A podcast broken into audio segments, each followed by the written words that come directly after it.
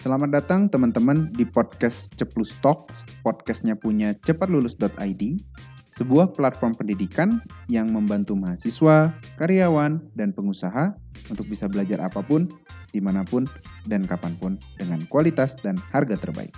Nah, di episode pertama ini kita akan membicarakan self-development yang sangat niche, khusus bagi teman-teman yang mau mengajukan jadi CPNS.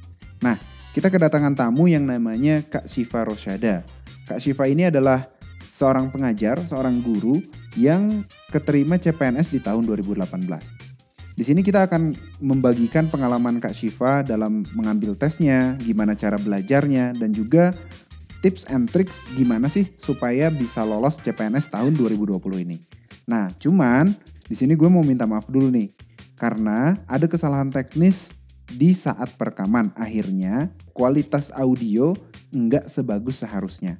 Jadi mudah-mudahan kalian tetap masih bisa menikmati podcast ini dan juga mengambil hikmahnya. Oke, kalau gitu selamat mendengarkan.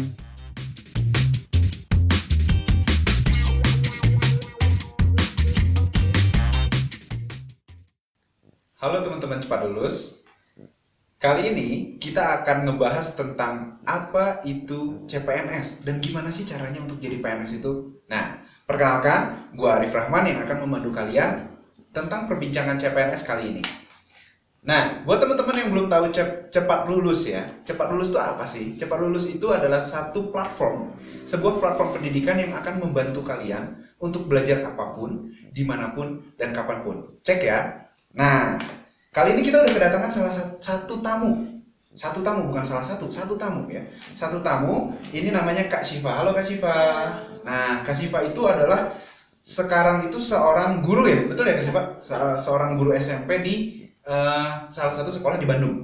Nah, Kak Siva itu lulusan dari Bahasa Indonesia. Ya, pendidikan Bahasa dan Sastra Indonesia. Oke, okay, Pendidikan Bahasa dan Sastra Indonesia itu lengkapnya teman-teman. Nah, sekarang itu Kasifa itu adalah seseorang yang sudah lulus CPNS di tahun 2018. Tahun 2018 sudah lulus CPNS yang akan ngebagiin tips tips and tricks ke kalian kayak gimana sih supaya lulus tes CPNS dan bahkan sampai jadi PNS-nya. Kayak gitu ya Kasifa ya. Nah, uh, jadi gini Kasifa ya. Yang pertama kan banyak banget ya dari teman-teman yang ah gue nggak mau sih jadi PNS, ah gue pengen banget jadi PNS gitu. Masih banyak yang bingung antara pengen jadi PNS atau enggak. Nah, kalau dari Kasifa sendiri, itu apa sih alasan kenapa Kasifa ingin jadi PNS? Sebenarnya sih kalau alasan aku sendiri klasik banget gitu ya, karena dari basic keluarga yang uh, kerjanya juga sebagai PNS. Salah satunya adalah ayahnya kerja sebagai PNS. Lihat dari bekerja ayah yang enak, masih punya waktu untuk keluarga, hmm. uh, finansial juga bisa mencukupi kebutuhan keluarga kecilnya sampai anak-anaknya sekarang kuliah kayak gitu uh, itu membuat aku uh, ada minat gitu dari sejak kuliah untuk daftar uh, PNS, PNS gitu. Ditambah lagi kan dorongan orang tua kayak gitu ya. Uh, selain itu juga yang aku tahu dari waktu sebelum masuk CPNS nih kalau PNS itu punya pensiun gitu atau jaminan hari tua kayak gitu. Hmm. Jadi mikirnya kayak enak aja gitu ya kayak kehidupan kita terjamin sampai uh, nanti tua. kita tua kayak gitu. Hmm. Bahkan ketika kita udah nggak di masa-masa produktif kayak gitu. Hmm. Terus selain itu juga mikirnya kayak keamanan kerja gitu. Kita punya uh, keamanan bahwa kita tuh masih tetap punya pekerjaan ini selama kita mengikuti rules uh, PNS gitu kayak. Hmm. Nah, cuman setelah masuk uh, PNS jadi tahu gitu bahwa ternyata bukan cuma itu gitu. PNS juga punya hari cuti kayak gitu. Hmm. Ketika misalnya nanti kita apalagi aku gitu ya sebagai perempuan uh, ada hal-hal yang mengharuskan kita untuk cuti, ada cuti melahirkan, ada cuti menikah dan hmm. lain-lain kayak gitu. Itu kan juga uh, support banget itu buat uh, perempuan yang masih mau ngasih waktunya full buat keluarga di, di sisi lain juga mau membantu uh, ekonomi keluarga gitu kayak hmm. gitu terus selain itu juga ternyata ada tunjangan-tunjangan di luar uh, gaji yang diberikan satu bulan sekali juga walaupun nominalnya berbeda gitu tergantung instansi tergantung uh, formasi dia apa tergantung uh, dia sekarang ada di golongan berapa Hmm. Nah, tadi ngomongin tentang ada ada instansi, ada formasi, hmm dan juga ada itu uh, sebenarnya untuk jadi CPNS itu tahapannya kayak gimana sih? Kayak gitu. Uh, pertama banget yang harus kita lakukan adalah ikut seleksi administrasi. Seleksi ikut administrasi. Uh, jadi okay. uh, sebenarnya ini kayak sepele tapi uh, banyak orang yang uh, nggak masuk karena gagal di seleksi administrasi ini itu bukan karena dia nggak mampu tapi karena ketidaktelitian kayak gitu Oh, ketidaktelitian pertama. kayak gimana?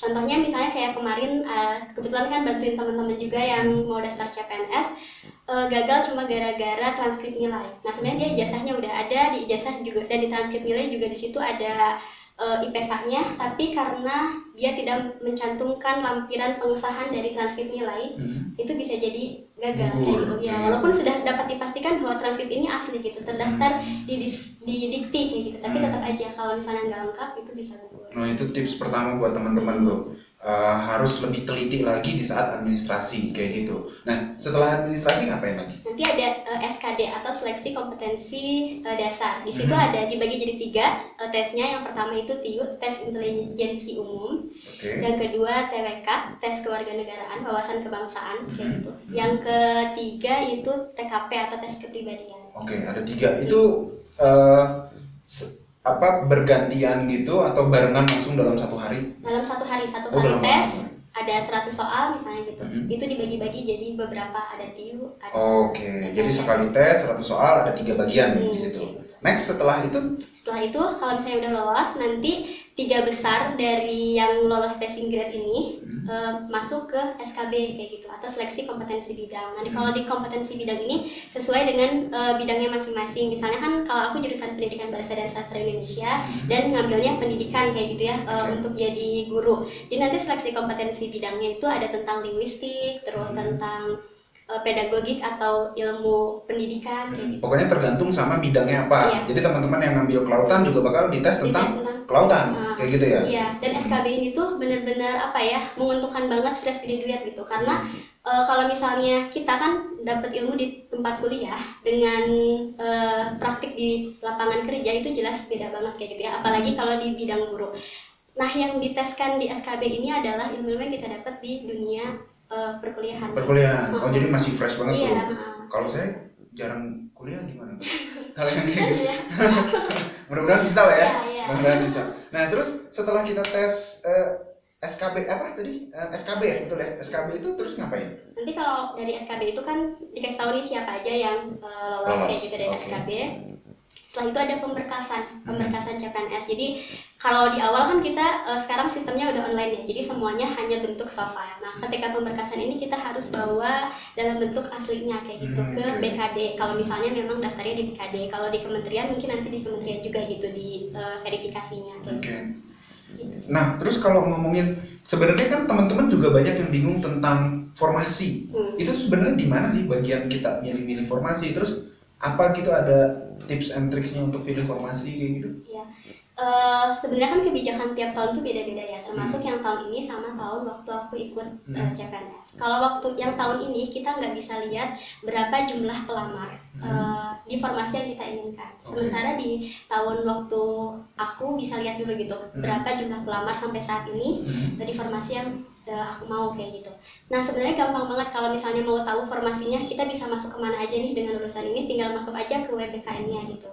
Masuk ke WBKN nanti di sana kita masukin eh, apa jenjang pendidikan kita, masukin daerah yang kita mau gitu. Kan kalau dulu-dulu banget nih kita harus siap ditempatkan di mana aja gitu. Kalau misalnya jadi PNS, kalau sekarang nggak kita bisa pilih kayak gitu. Misalnya kita mau kerja di kementerian, kita mau kerja di eh, kota Bandung atau kita mau kerja di Jabar misalnya itu kita bisa pilih kayak gitu. Nanti di sana keluar eh, apa aja lowongannya terus kita pilih kalau tahun kemarin eh kalau tahun eh, aku Ini. masuk ya Oh, tahun aku masuk ya, tahun 2018 itu di sampingnya ada misalnya pendidikan bahasa dan sastra Indonesia di salah satu SMP disebutkan nama SMP-nya spesifik itu gitu. Hmm. berapa jumlah pelamarnya misalnya. Hmm. Eh, nah kalau misalnya waktu tahun saya ketika masuk gitu ya ketika mau masuk ketika dituliskan jumlah pelamarnya itu kita bisa pilih eh, yang jumlah pelamarnya tidak terlalu banyak kayak gitu.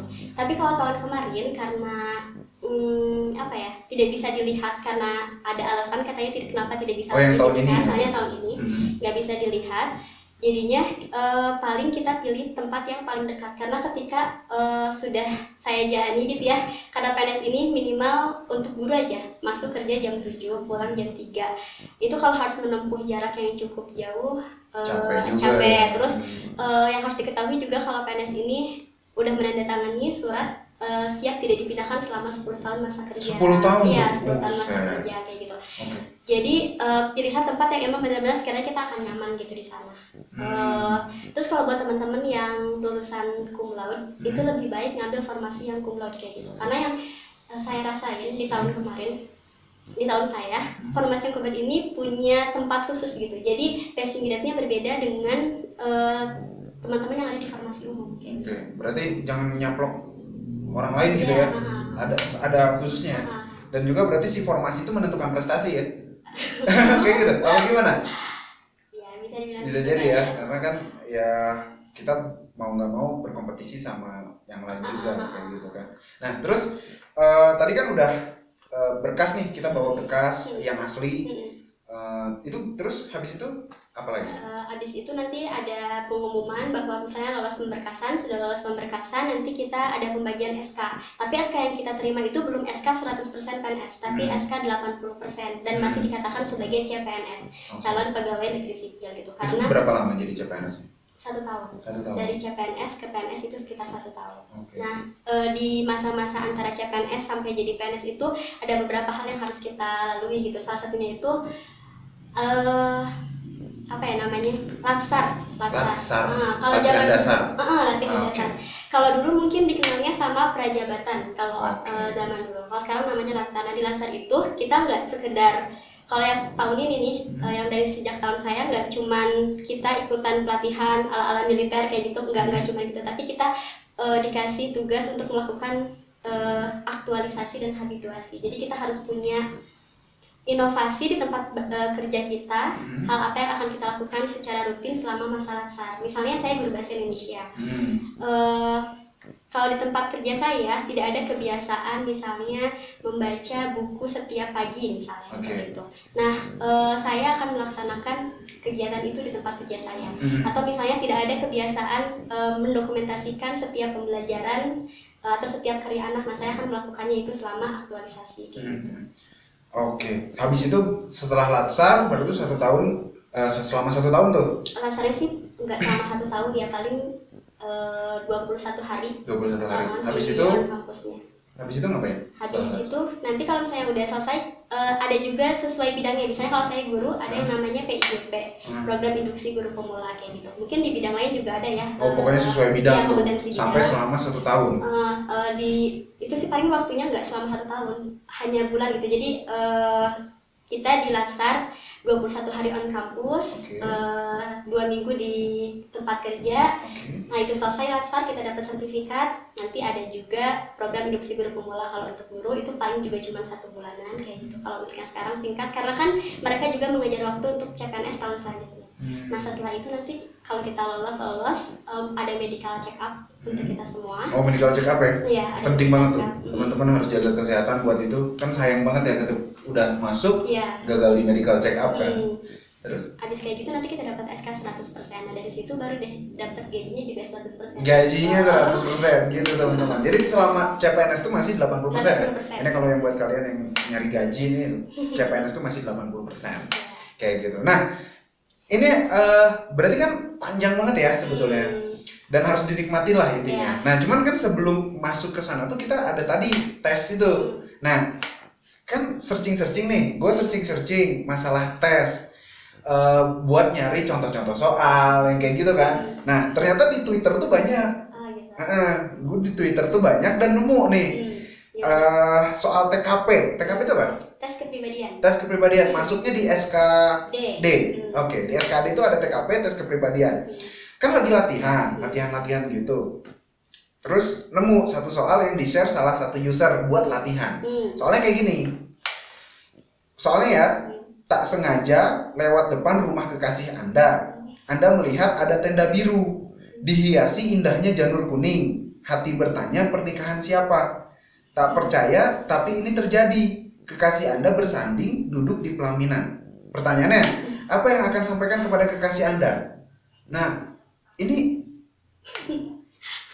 langsung pengen nyanyi gitu loh, gitu loh kan ya tau lah teman-teman sendiri kan pengen nyanyi gitu loh, gimana gitu tak sengaja ah, tuh kan jadi nyanyi ya nah itu apa benar ada ada soal yang kayak gini gitu terus apa harus nyari ke mana sih sebenarnya kalau buat latihan latihan sebenarnya kalau buat latihan latihan eh, kadang kita ada yang pada beli buku tes CPNS terus Hmm. ada juga yang lihat-lihat mungkin eh, di web-web di Hmm. channel-channel kayak gitu Eh, tanpa memperhatikan satu hal yang penting sebenarnya pemerintah itu ngasih tes tuh nggak sekedar ngasih aja tapi Oke. juga ada yang namanya kisi-kisihan bisa searching aja di Google gitu kisi-kisi tes CPNS tahun ini Oh, carinya kisi-kisinya. ya carinya yang benar-benar diturunkan dari pemerintah gitu ada peraturan yang jelas kayak gitu Nah, Tapi nggak ada yang melenceng kan saat saat tes. Biasanya kan kita dikasih kisi-kisi itu satu tambah satu ternyata pas tesnya jadinya integral misalkan kayak gitu.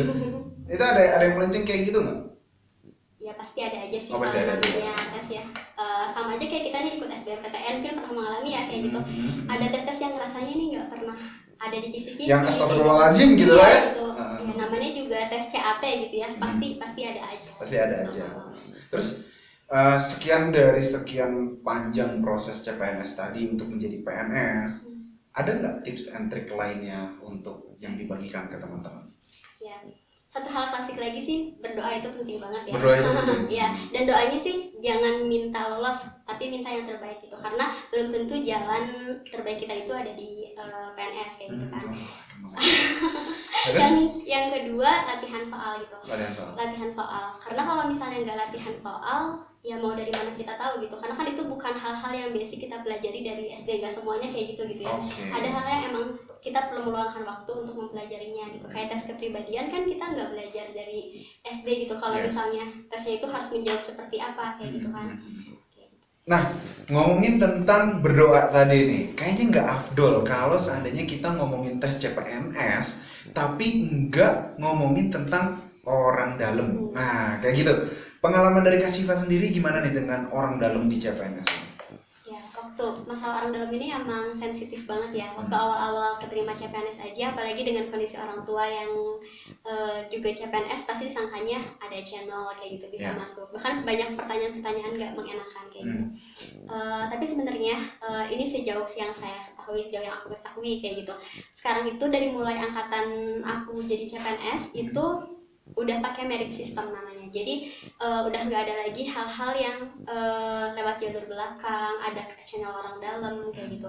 Terus yang perlu teman-teman ketahui juga jadi ketika kita eh, seleksi administrasi untuk yang sekarang udah jauh lebih bagus lagi daripada angkatan aku kayak gitu. Ketika misalnya kita nggak lolos itu di sana disebutin. Nggak lolosnya itu karena apa? Kalau waktu, Hmm. waktu zaman aku kan disebutin tapi tidak ada masa sanggah kayak gitu. Oh, nggak ada masa sanggah? Ah, Oke. cuma disebutin gini aja. Misalnya tidak lolos karena transkrip nilai yang dilampirkan bukan asli tapi fotokopi kayak gitu. Hmm. Nah di sana tuh tidak ada masa sanggah. Misalnya ternyata yang transkrip yang kita masukin itu udah asli loh kayak gitu. Hmm. Nah itu salah satunya ya eh, dari merit system ini. Terus yang kedua juga ketika kita mengerjakan soal-soal SKD di dalam misalnya kita mengerjakan nomor satu itu di luar sudah disiapkan eh, layar kayak gitu Eh, ada running score-nya kayak gitu Hmm, Eh, oke. misalnya kita, saya menjawab satu soal dapat poinnya misalnya dari satu dari satu soal itu misalnya lima kayak gitu ya Oke. nanti di sana langsung muncul eh, poin yang eh, aku dapetin lima gitu Karena semua udah terkomputerisasi Iya, ya. eh, Oke. gitu. jadi eh, kejar-kejaran nilai itu langsung terlihat di luar gitu sama orang-orang yang nonton jadi nontonin eh, orang tes di dalam tuh udah kayak nontonin apa kompetisi ya gitu ya. apa kayak gitu jadi Oke. orang tuanya yang pada ribut gitu kalau Oh. yang sebelum-sebelumnya itu begitupun ketika SKB kayak gitu Hmm. jadi sangat-sangat mungkin untuk eh, diusut gitu kalau misalnya ada sesuatu yang Mencurigakan. itu mencurigakan Oke.